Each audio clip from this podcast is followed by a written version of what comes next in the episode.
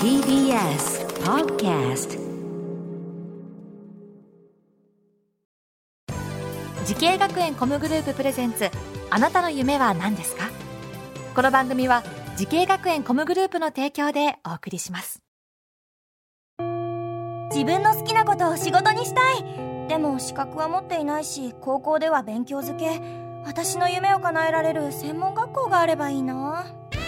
あなたの夢は何ですか？滋慶学園 COMグループはあなたの夢を実現します。今すぐホームページを。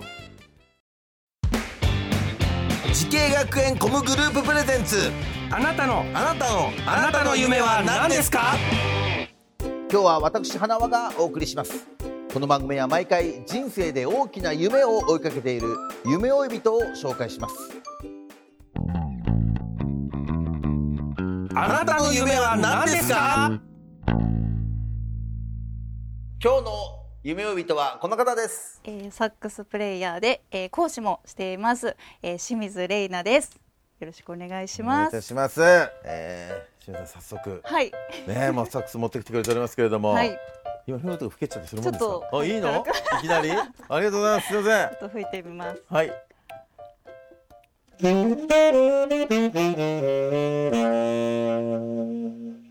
わーかっこいいですね。はい、ありがとうございます。すごいな、かっこいいな、大きいんですね、サックスってね、こう見ると。そうですね、テナーサックスなので、サックスの中でもちょっと大きめのサイズにはなりますね。基本はやっぱジャズとかメインなんですか？そうですね、うん。もともとやっぱりきっかけはビッグバンドがきっかけなので、うん。サックスを演奏するってなるとジャズがルーツのものが多くて、うんそこからまあフュージョンとかファンクとかうんうんうん。いろんなジャンルもだんだん勉強はしていってるというそう状態で。なんですすね。えー、現在のお仕事は、はい、まあいろんなことやられてると思うんですけども、はい。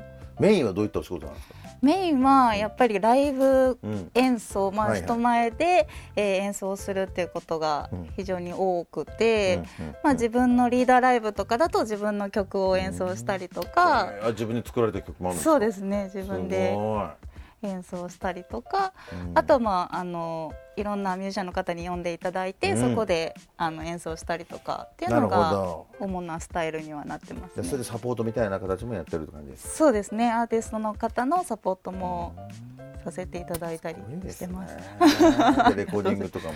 そうですね。たまにいただいたお仕事でレコーディングであのさせていただいたりとか、え現在、はい。おいくつになられるんですか？えー今31歳です。うん。はい。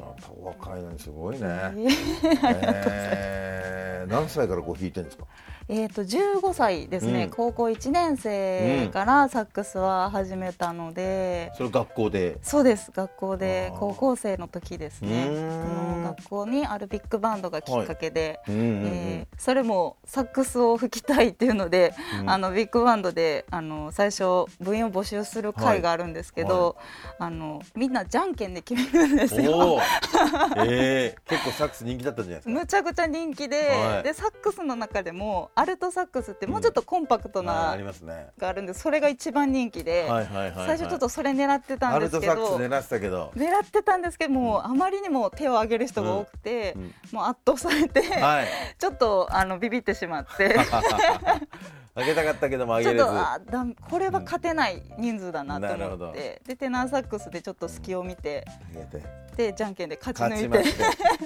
その時にじゃんけんではい。勝ってなかったらね、そうですもう今聞いてない可能性あるよね。ね。はあ運命ですねそれもね。ね。本当にもう、えーでこのテナーサックスに出会ってって感じですかね。はい。はい。さあそんな、えー、清水さんですけれども、えーそのミュージシャンを目指すためにうん。学んだ学校とコースを教えてほしいんですけども、はい。はい、えー紅葉音楽学院コンテンポラリーミュージック本科、えーサックス専攻です、はい。なるほど。この学校、えーまあサックスのレッスンがメインのやっぱ授業なんですか？そうですね。やうん。っぱりメインであのマンツーマンで先生に教えていただけるっていうのがすごくいいです、レッスンマンツーマンマンツーマンでした。いいね、それはね、えー学校サックス以外にはなんかいろんな授業あるんですか？そうですね、うんあの当時はイヤートレーニング。イヤートレーニング。なんかこう先生が演奏する曲とか、うん。まあ、出した音をリズムをこう譜面に起こすような耳のトレーニングであったりとかあ絶対音感的なやつですか？そうですね、うん。絶対音感とあとうん。相対音感,、っていうものを養うための授業であったりあと音楽理論ですね。うん。を、まあ、座学になるんですけど、そういった授業も受けてましたね。そっか。じゃあ結構譜面とかもやっぱり覚えなきゃいけないですからね、そうですね。には当時なんか書き方のルールみたいなのがうんあったりするんで、ありますよね。そういったものも学びましたね。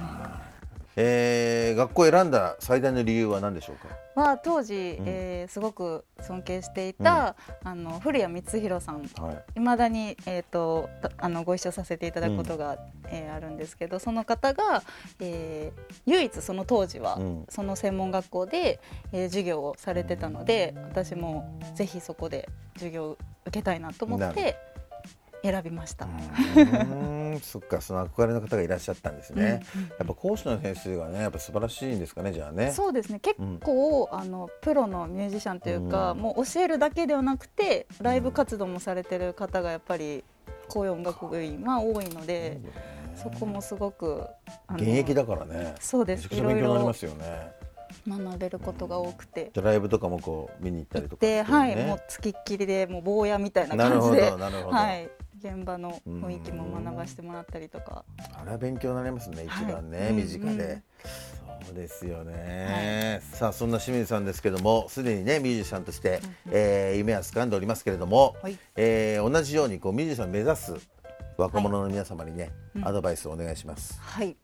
えっと私自身も結構学生の頃は、あのやっぱり学校の中だと、うん。こう周りの人とうんの目をまあ気にしてしまったりとか、やっぱりこれができてないとダメなんやなっていう風にちょっと思い込んでしまう部分が多いんですけど、実際こう卒業していろんなねあの世界を見ていくと、うん。そのそういうなんて言うんでしょう偏った考えではなく、うん。まあ、自分自身のその変わってる部分というか強、うん。それがまあ強みになってきたりとか、うん。そういう個性も全然その学校の中で気にせずに進んでいってもらえればなっていうのがすごくうん。アドバイスとしてなはありますね。うんうんうんうん。素晴らしいアドバイスありがとうございます。さあはい。清水さん。はい。これからのねもっと大きな夢があると思います。はい。清水さん。はい。あなたの夢は何ですか？はい、えー私はですね一人の、えーサックスプレイヤーとして、えー日々精進していきたいですし、うん。あと、まあ、サックスであったりジャズに興味のない人にも聴いてもらえるような曲をたくさん作っていきたいなと思います、素晴らしい、自分で作るんですもんね。そうですね。これがすごいですよね。勝手に応援させていただきます、えー、ありがとうございます。はい。なんかどっかでねね。一緒にやれればいいですね。いや本当にもう一緒にい。つでも呼んでください、よろしくお願いします。お願いいたします。はい応援しております。ありがとうございます。さあこの番組は YouTube でもご覧いただけます。あなたの夢は何ですか？TBS で検索してください。今日の夢追い人はミュージシャンでサックス奏者、えー講師もしています。清水玲奈さんでございましたありがとうございました。ありがとうございました。